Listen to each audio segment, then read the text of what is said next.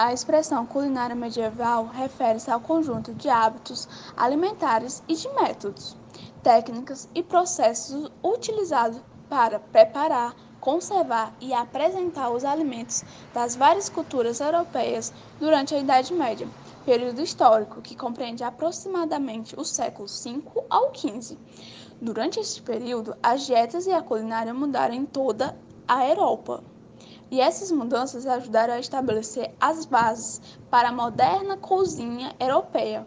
O pão era o alimento básico, seguido por outros alimentos, fabricados a partir de cereais, como o mingau e as massas. A carne era mais prestigiosa e mais cara que os grãos e que os vegetais.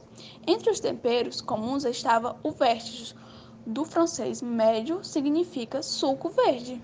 Suco extraído de uvas não maduras, o vinho e o vinagre estes justamente com a utilização muito difundida do mel ou açúcar entre aqueles que tinham recursos para isso. Deu a muitos pratos um sabor agridoce. Os mais populares tipos de carne eram de porco e frango, enquanto a carne bovina, que exigia um maior investimento em terras, era menos comum.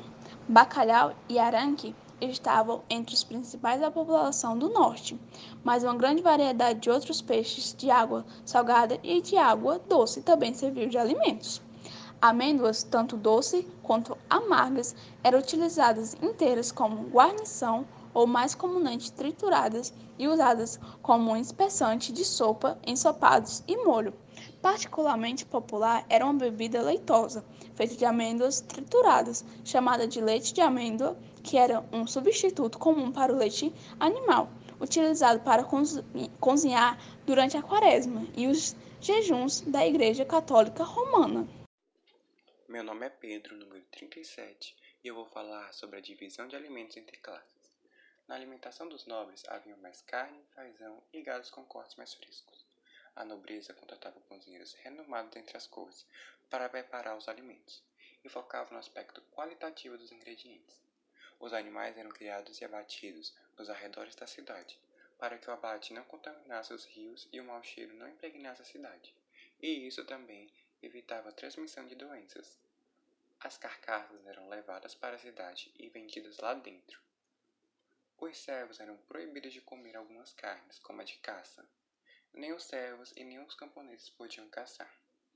Os camponeses comiam carne, às vezes em menor quantidade, porque eram caras. Comiam carne branca, como peixes e aves, mas a carne vermelha era mais difícil. Às vezes, o único bem que a família possuía era um boi. De legumes eram alcachofra, ervilha, cenoura e beterraba, usavam todos misturados. Tem outro mito sobre a carne. Dizem que se usavam muitos temperos e especiarias para camuflar o sabor da carne, que seria podre. Não tem lógica comprar um negócio caro como carne e gastar o mesmo em especiarias. A demanda por carne era alta, então a carne era fresca. A carne vermelha era um símbolo de força e poder, e recomendava-se aos homens comer para dar energia vital interna para ter filhos. Os legumes também eram consumidos por nobres, mas eram vistos como comida de camponeses, não tinham conhecimento de vitaminas e valor nutricional. Não sabiam que faz bem para a saúde, como sabemos hoje. Bom, meu nome é Sara. Eu vou explicar como eram os hábitos alimentares na Europa feudal. Durante a Idade Moderna, a alimentação não era muito diversificada, sendo esse fator um fruto de escassez de alimentos observada durante a Idade Média na Europa feudal. Nesse período, a população europeia enfrentou terríveis períodos de fome, os quais dizimaram uma grande parcela da população. A agricultura e a criação de animais se apresentavam como as principais atividades econômicas europeias da Idade Moderna. Durante o curso do período moderno, é possível observar um aumento no consumo de pão e um declínio no consumo de carne. Tal fator se explica quando observamos a maior disponibilidade de terras aptas ao cultivo agrícola, ocasionando um acréscimo na plantação de trigo, ingredientes essenciais à produção de pão. Outro importante fator que se faz presente na modificação dos hábitos alimentares europeus está relacionado ao advento, advento das grandes navegações, movimento que teve como pioneiro os portugueses. Através desse processo de conquista de terras no além-mar, novos alimentos foram sendo incorporados à mesa do europeu, principalmente daqueles mais afastados. As famosas e tão disputadas especiarias das Índias foram amplamente difundidas no continente europeu. As carnes, por exemplo, necessitavam de métodos e produtos para que pudessem suportar a ausência de meios de refrigeração, caso contrário, se estragariam facilmente. As especiarias resolveram esse problema que atormentava os europeus e causava grande, um grande estrago de carnes. Dentre os demais produtos incorporados à mesa do europeu, destacamos a batata, o chá, o chocolate e o café. Nessa lista, a gente também tem que dar um destaque ao açúcar, que era chamado ouro branco. Como era a higiene na Europa feudal? As ruas das cidades eram tomadas por lixo, esterco de cavalo e urina. Fezes humanas serviam de esterco e esse esterco levava à reprodução de parasitas. Os parasitas intestinais indicavam que as pessoas tinham acesso a carne de peixe, porco e menos boi. A higiene pessoal não era considerada uma prioridade e, para ser considerado limpo, bastava lavar as mãos e o rosto.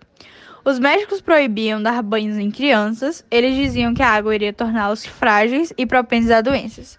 Pelo medo de matar os seus bebês, as mães não o lavavam. Porém, o número de mortes por feridas infectadas era alto. Além de tudo isso, o clima frio e a falta de saneamento básico e a quase inexistência de água encanada faziam com que a população vivesse em meio à sujeira e animais peçonhentos. Com o advento da modernidade, no século XIX, o banho tornou-se mais comum para os homens, que começaram a se banhar com maior frequência, chegando a fazê-lo até duas vezes por semana. As mulheres ainda não tomavam com tanta frequência e não lavavam as partes íntimas, especialmente porque acreditavam que poderiam torná-las inférteis. As cidades.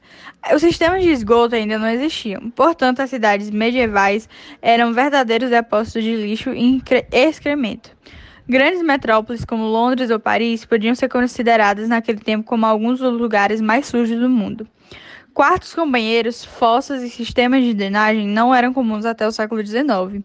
As pessoas faziam as necessidades em qualquer canto da rua e do Palácio de Versalhes.